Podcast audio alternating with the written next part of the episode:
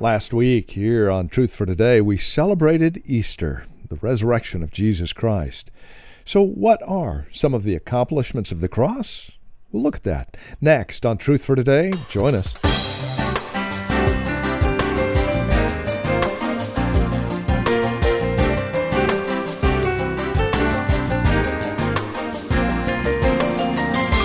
Valley Bible Church in Hercules, this is Truth for Today with Pastor Phil Howard. Greetings and welcome to our program today. We're continuing our series called The Passion Collection. And today we want to focus on the accomplishments of the cross. What all did Jesus accomplish? We tend to think of the punishment, but seldom do we understand the accomplishments that were made while he suffered in our place. Join us, won't you? The accomplishments of the cross from our Passion Collection. Valley Bible Church in Hercules, our teacher and pastor now. Once again, here's Pastor Phil Howard. I want to preach on the good news today why you ought to have your mouth engaged in sharing good news. Few people ever get saved through silent witnessing. They can watch your life from now to noonday and not get saved. Some of them may never want to go to church watching your life. Some may want to go, but watching our life isn't the gospel. The gospel is a marvelous message. So let's turn to Isaiah 53. And I'm not going to preach Isaiah, I'm using it as a launching pad uh, to show you the concepts of the cross. Now, last week I preached on the death of Christ. Anybody here? I think we went into detail. We could have had Mel Gibson here to show his film. Or we've got the latest one, The Son of God. Did you know during the Easter season, if you visit Mexico, Philippines, Spain, Portugal, strong Brazil, strong Catholic countries, there will be many crucifixions going on all over the world. They will enact the crucifixion of Christ, and the pathos is gut wrenching. I mean, uh, if anyone has perfected it, the Catholic Church has played, I mean, they're doing the stations of the cross and the cross, the cross. Here's my concern you could see the uh, enactment of the crucifixion of Christ a hundred times and never know what it accomplished. Just a pathetic story. It is a pathetic story, a heartbreaking story of how a man innocently was killed. And so that's one thing. But do you know the message of the cross? Do you know the message of the death of Christ? And uh, Lewis Chafer said there's 14 things Christ accomplished. Prof I had in school said 22 things, and I think both are wrong. More things were accomplished by the cross than we'll ever know in this life. But I'm going to simply pick up five things and it's going to be the helicopter view because I have a 20 week series. Okay? Rich Rollins used to tell me when I get through preaching, he said, I enjoyed the series. I know this. These five things justification. How long could we preach on justification? Believe me, take Romans. Why do I love Romans? Justification by faith. Propitiation. Say that. I just want to see if you can say it. Propitiation. That's a, you just added a new word to your vocabulary. NIV translated atonement. Atonement is ambiguous. What was accomplished in the atonement? And this is propitiation. We're looking at redemption, reconciliation. We're going to look at five things. I'll read the prophet Isaiah, and you try to look at as many things as you could see here that would say substitution, maybe propitiation that satisfies God, maybe redemption, reconciliation, maybe justification. Watch, a whole lot of it is expressed in this chapter. Who has believed our message? And to whom has the arm of the Lord been revealed? For he grew up before him like a tender shoot and like a root out of parched ground. He has no stately form or majesty that we should look upon him nor appearance that we should be attracted to him. He was despised and forsaken of men, a man of sorrows and acquainted with grief. And like one from whom men hide their face, he was despised, and we did not esteem him. Surely our griefs he himself bore, and our sorrows he carried. Yet we ourselves esteemed him stricken, smitten of God, and afflicted. But he was pierced through for our transgressions, he was crushed for our iniquities. The chastening for our well being fell upon him. And by his scourging, we are healed. All of us, like sheep, have gone astray. Each of us has turned to his own way. But the Lord has caused the iniquity of us all to fall on him. He was oppressed and he was afflicted, yet he did not open his mouth. Like a lamb that is led to slaughter, and like a sheep that is silent before its shearers, so he did not open his mouth. By oppression and judgment he was taken away. And as for his generation, who considered that he was cut off out of the land of the living for the transgressions of my people, to whom the stroke was due. His grave was assigned with wicked men, yet he was with a rich man in his death, Joseph of Arimathea, because he had done no violence, nor was there any deceit in his mouth. But the Lord was pleased to crush him, putting him to grief. If he would render himself as a guilt offering, he will see his offspring, he will prolong his days, and the good pleasure of the Lord will prosper in his hand. As a result of the anguish of his soul, he will see it and be satisfied. By his knowledge, the righteous one, my servant, will justify the many and he will bear their iniquities. Therefore, I will allot him a portion with the great, and he will divide the booty with the strong, because he poured out himself to death and was numbered with the transgressors. Yet he himself bore the sin of many and interceded for the transgressors. This is the word of the Lord.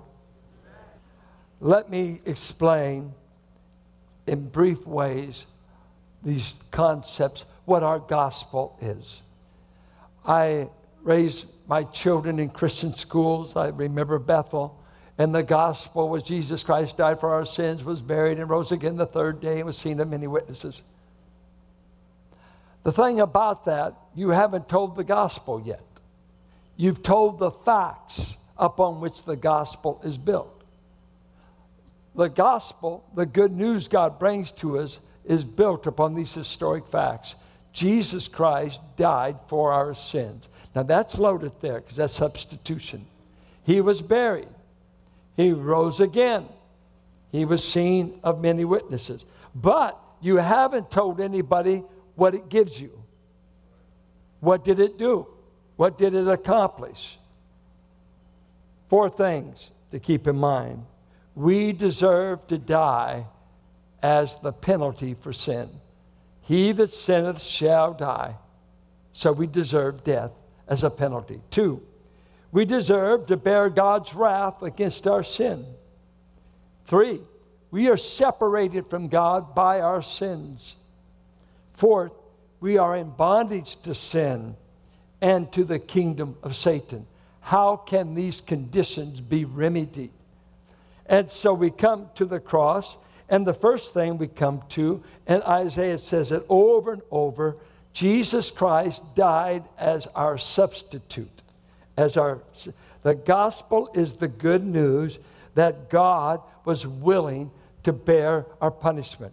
The Greeks had two words, hyper and anti. One, the huperes would be translated, would be he dies for the benefit of those he dies for. But many places it's used in the sense of another preposition, anti. He dies instead of us. Antichrist is a person instead of Christ.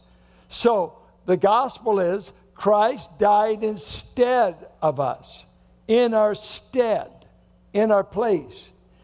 That God says things like this I will die for sinners, just like Isaiah says over and our transgressions, our sin, our iniquity, our sorrow. He took all of this on himself. He suffered for our sin. Over and over, you have the substitution language. You, you see, all the Old Testament sacrifices uh, that when you, you, it was enacted all the way from Exodus, all, Leviticus. Let's confess our sin over this lamb, uh, a, a, guilt offering, even a, a bullock. Uh, we confess our sins, and by acting out, we're transferring our guilt, and they were called guilt offerings, trespass offerings. And when this animal is killed, we know in picture it should have been me. We just transferred. I got a substitute. Now, according to Romans 3, God was never satisfied with that substitute ultimately. He said, that gives you 360 more days of grace. And it will be due in 360 days because the blood of bulls and goats can never solve the sin problem. I'm just letting you buy time. And that final payment, according to Romans, was to be met in the cross. God forbore, put up forbearance. He put up with in the past. He sustained payment. It's like the balloon payment is due. I, have been giving you grace, but the whole picture is an animal in your place. Now, what happens at the cross? Hear this divine love triumphs over divine wrath by divine sacrifice. Divine love, I love you, sinner. That won't get you to heaven until the wrath of God against your sin is satisfied. Well, I love you, but I'm going to be holy, so I've got to deal with your sin in order for my love to rescue. Somebody's got to pay. So God said, The only payment I will accept is myself. And I will be in the son dying. An artist drew a picture of Christ. And the picture was the nail going through his hand. But in the artist's conception, behind the hand of Jesus was the heart of God and the nail went all the way through. God was in Christ reconciling the world. God was in Christ. This is my solution for your problem. The biblical gospel of atonement is of God satisfying Himself by substituting Himself for us. You could never satisfy God. Only God could satisfy God. Therefore, Christ died instead of you. This is our gospel. It's called penal substitution because penalty, sin brings penalty and liability. Guilt means you're liable to penalty. And what happened at the cross, God exacted the penalty for our sins on our substitute. Listen to this. The essence of sin is man substituting himself for God. He puts himself in the place of God. While the essence of salvation is God substituting himself for man. We wanted to be God, and we took the fruit and we stepped in the place of God. God said, I'll take the place of the guilty man. Man asserts himself against God and puts himself where only God deserves to be. God sacrifices himself for man and puts himself only where man deserves to be. Man claims prerogatives that belong to God alone. God accepts penalties that belong to man alone. This is substitution. It is the judge who, in this passion scene, takes the place of those who ought to be judged, who in this passion allows himself to be judged. The judge of all mankind says, I will take the judgment of God against mankind.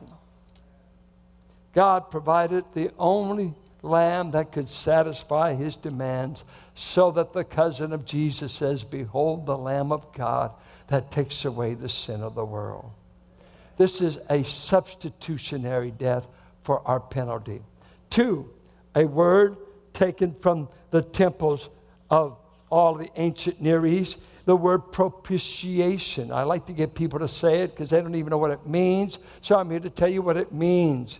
Propitiation was used in the temple worship of the pagans so that uh, many say that's a barbaric concept for God to say uh, he's angry and he must be appeased. That's barbaric.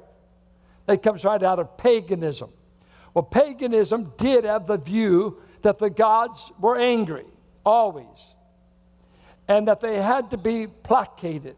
They had to be, you had to feed the gods. You, you were always uh, wooing, trying to temper them because they, they stayed angry. My dad one time said my mother was the most even tempered woman he'd ever met. We thought that was wonderful. He said she gets up mad, goes to bed mad. That wasn't true. He's just being mean, but you know, some days it was true. Um, but our God isn't a God that just emotionally, I'm mad today. He's angry because he's been violated.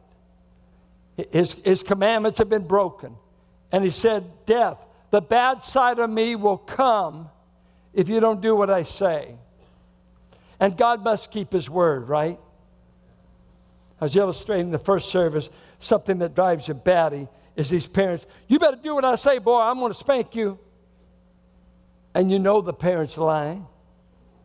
That kid hadn't been spanked for three years. Quit lying. Quit lying. Quit lying. If you're not going to spank them and you're making arrangements for them at juvenile hall, tell them. If they won't obey you, then they can't obey anybody else, right? My dad was so tender. He said, You always bring a baby lion home from the hospital. Dad, this is your precious grandchild. It's a young lion cub. That doesn't seem tender, grandfather. It's not the little rebels from the womb. Can you imagine having him as a child dedicated? God bless this lion cub that will devour, scratch, and rebel. Spank him while you can. Well, let's leave that alone. Don't call CPS on me. Uh, but, but see, God doesn't say, if you do that, I'm going to do something. And they say, well, I was just kidding. I can't do that because I'm so loving. No, I'm so loving, I want to keep my word. And if you sin, I'm going to judge it.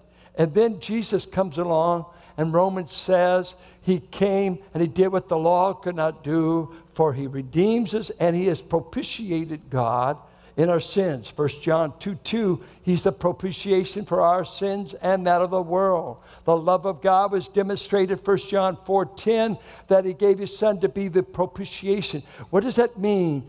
God is angry with our sin and he's angry with sinners and his wrath is being revealed from heaven. He says in John 3:36, every unsaved man is living beneath the wrath of God. It hasn't settled down on you yet or you'd be lost, but it's hovering over you. Romans 1:18 the wrath of God is being revealed from my anger about sin. I'll tell you an interesting Bible study you may want to try sometime. I grew up with this statement.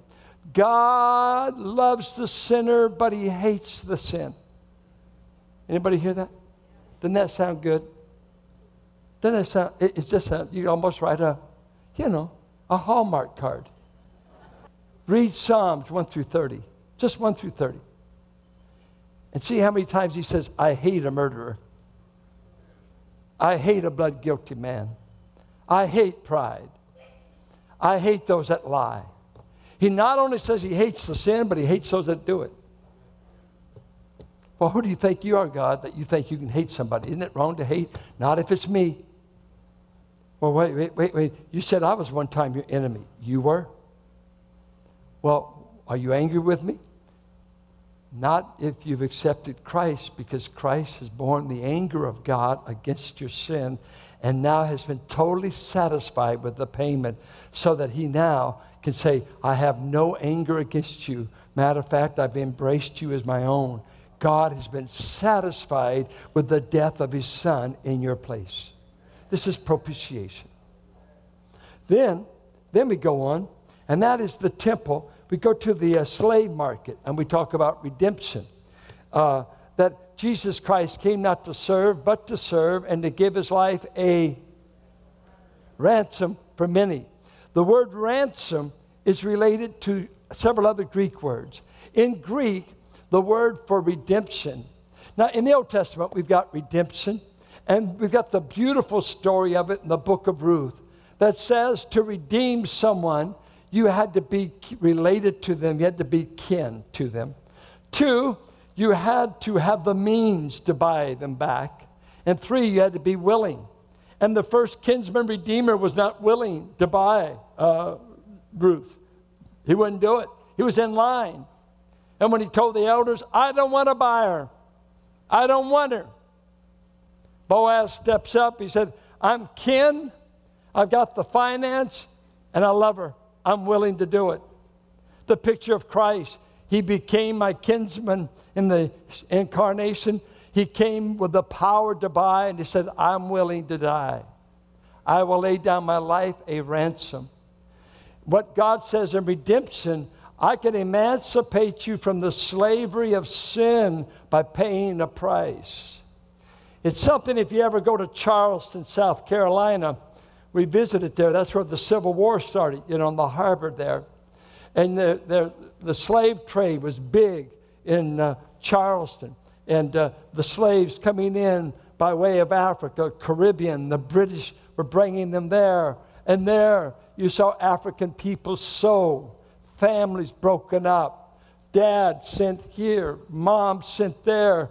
Slaves bought that day and perhaps branded that your property, you belong to me. I paid a price to release you from the market, the sale. I bought a human being for 50 bucks. Oh, the atrocity of it. And it's the same picture that God said, I found you in the slavery of sin. I found you a slave to the devil. But my son paid the releasing price to get you out of the dominion of Satan and to bring you into the family of God. The famous, famous I Have a Dream speech at Lincoln Memorial. The first five paragraphs are worth the whole speech. When you've got a preacher from the South, from Birmingham, saying, I'm here today. For 150 years ago, this country wrote a check that said I could go free. 150 years ago, they wrote an Emancipation Proclamation, but we still can't vote in Mississippi. We still can't run for public office without the Klan wanting to kill us. I'm here on the steps, Mr. Lincoln. I want to cast a check that's been 150 years overdue. I want to sign it today and see if a black man can vote in Mississippi.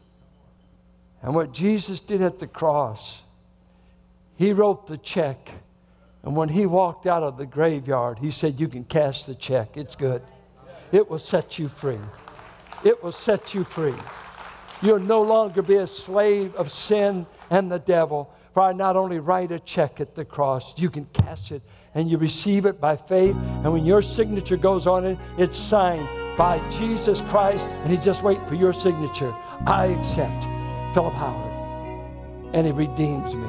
You see, redemption beautiful. You've been listening to Truth for Today with Pastor Phil Howard. Thank you for joining us. As we conclude our time together, we are mindful of the fact that today's broadcast may have brought about a few questions. Well, there are a couple of ways of addressing those questions. You can get a hold of us and we'll do our best to answer them. Or, if you wish, order the entire 5 CD set, which you can get for $15 or more. For a gift of $15 or more this month, we'll send you the 5 CD set called the Passion Collection. For a copy of today's program, just simply ask for it when you get a hold of us. There are a couple of ways you can contact us. The phone number 855 833 9864. That's 855 833 9864. Or you can write to us 1511 M Sycamore Avenue, Suite 278. That's here in Hercules. The zip code is 94547. Or simply stop by our website, valleybible.org.